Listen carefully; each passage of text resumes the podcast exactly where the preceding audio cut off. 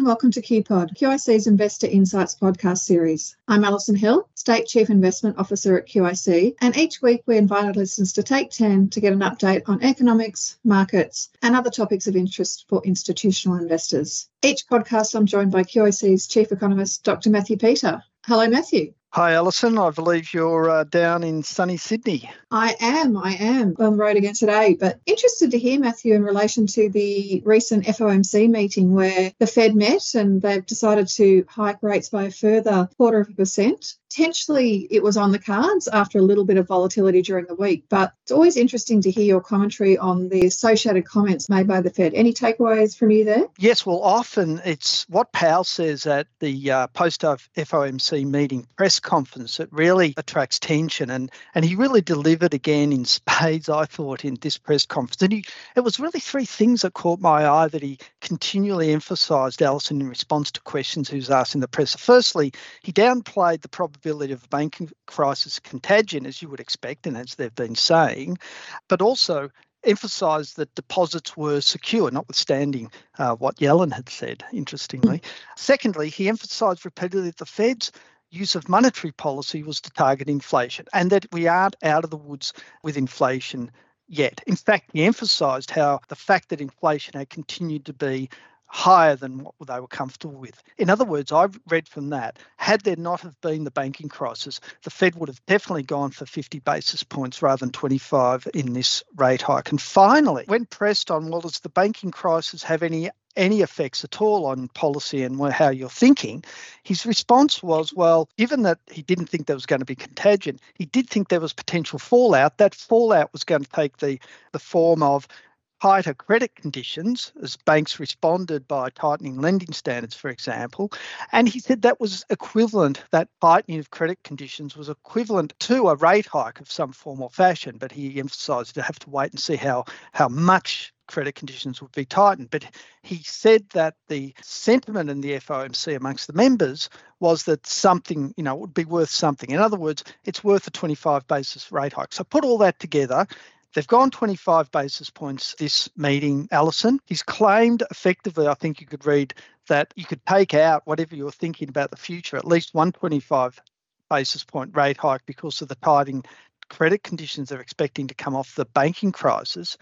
That could mean, say from our point of view, that the Fed's done and dusted where we sit there now. The last question I'd say is notwithstanding those comments, he still and the FOMC still stood by the idea of no rate cuts into the end of this year. Now, when you look at market pricing, they've got by the end of this year, by December this year, 75 basis points yeah. worth of rate cuts still factored in. So, still a big disconnect between what the Fed's forward guidance is, what Powell said at the press conference, and what the market's pricing in. So, yeah, I suppose that absolutely. leaves me to ask you the question how did the market respond there, Alison? Well, really, I mean, again, it was kind of interesting. As you alluded to, it was largely expected by the end that it would be a 25 basis point hike. And the markets were pretty sanguine on the back of of that, but it was really Yellen's comments. I think that you know, who's the Treasury Secretary, um, who made a comment that that there isn't a unilateral solution to this deposit safety being investigated, um, and that really did sort of rattle the markets because there had been sort of enough comments to say previously that deposits were safe. She wasn't saying they weren't. She was just saying that we aren't necessarily going to adjust the insurance parameters. So, but that did cause a bit of a, a, a downturn in the markets, and by the end of the day, the S and P was down around one and a half percent. You know, bond markets though, as I say, were a little bit more sort of in line with with what you would expect in US 10 years, off around 10 basis points overnight. So it's it was an interesting, interesting session. And I think we're just going to continue to expect volatility in the near term, would be my view, with the type of data and the type of um, sort of events that we've been seeing in markets. One thing I did want to pick you up on, though, they did talk about the fact that there could potentially be further need for rate rises. You know, it was a less less strong language than previously,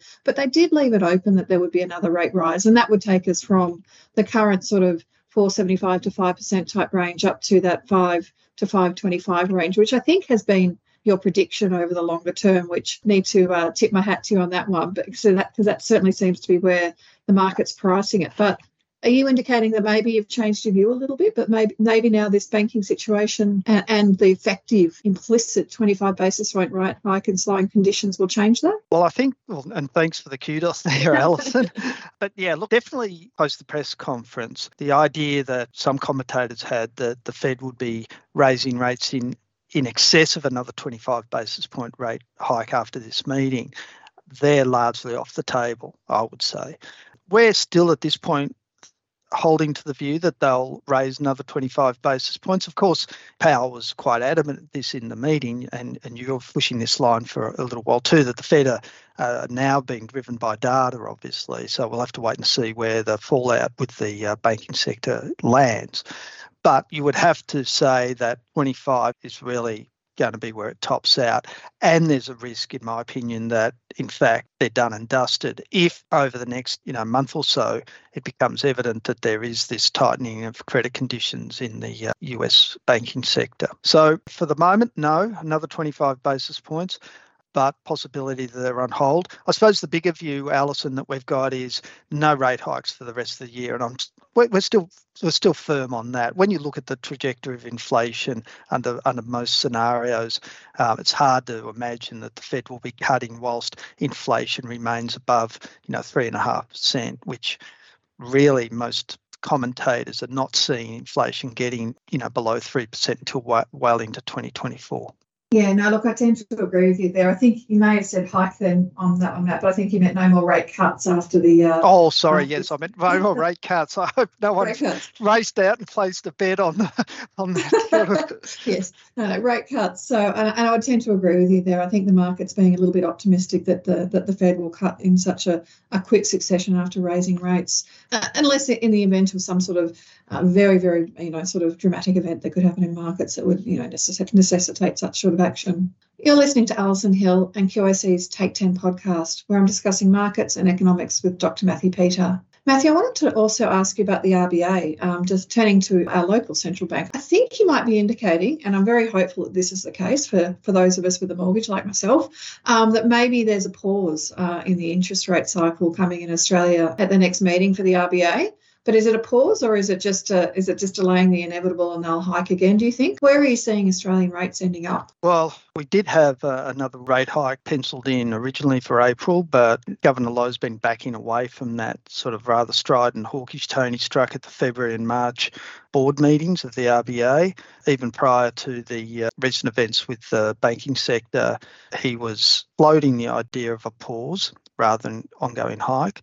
I think that this global banking crisis gives additional justification for a pause. Look, you'd have to imagine, Alison, that that sort of pressure would have to, even unconsciously, would have to push you to a bias towards towards not hiking, not just for Philip Lowe personally, and he's under tremendous pressure, but it must permeate through the bank. So I think there is a growing bias to pause. I think they will pause in April. Will that mean they don't raise rates again at that point? You've hit the terminal rate. I'm not sure. It depends on how the data comes out, I think, for the RBA, but there's a possibility we are at the peak now. Well, as I say, for those with a mortgage, I'm not going to complain on that one. Well, stepping aside from personal account and residential property, what should institutional investors be taking away from the Fed meeting, Alison? You know, a really interesting time at the moment. I think, you know, the Fed has been ad nauseum talking about it's data dependent, but it also has been being very strong with its signaling and it's really hoping that the markets listen to it and take it into account and really it has i mean the, the market by and large on most things has been listening to the fed and it has made a difference you know, you pointed out one area where I think there is a clear difference in that, you know, the market is factoring in, I think, around about 75 to 80 basis points of cuts in the back end of 2023. I, I just can't see those happening. Similarly to yourself, as I say, in the absence of some major catastrophe, the Fed will want to pause and just take stock and see where the economy is. Inflation is still high, wages are still high, employment is still high. None of that has come through yet, and that is still a key mandate of the Fed you know, it is going to keep an eye on financial conditions. That is part of its mandate. But I think the regulatory intervention has, you know, stabilised the banking environment. I think the incidents that occurred were relatively idiosyncratic and now have been contained. I think it's data. I think it's, you know, making sure that they're keeping their eye on the ball, but it, it's going to be an interesting ride, I think, Matthew. So, Alison, what does that mean for portfolios? Ah, the million dollar question. Uh, look, from my perspective, I think the Fed um, having a clearer path forward, which it probably does in my view, is is helpful. That allows investors to understand what's happening in that direction. But I think the volatility in the banking sector and the potential that that might mean, you know, the slowing down of credit availability and so on, and the fact that that could actually slow the economy a bit quicker, really heightens the risk of a recession or a recession becoming sooner rather than later. And in that guise, I think that there could be some downward pressure on earnings for corporates in a recessionary environment, which is now, as I say, looking more likely as a result of this sort of banking disruption. But you know, it's never certain, and it's always a it's always another day tomorrow. Matthew, thank you again for joining me. Um, appreciate your time as always, and thank you to our listeners for taking 10.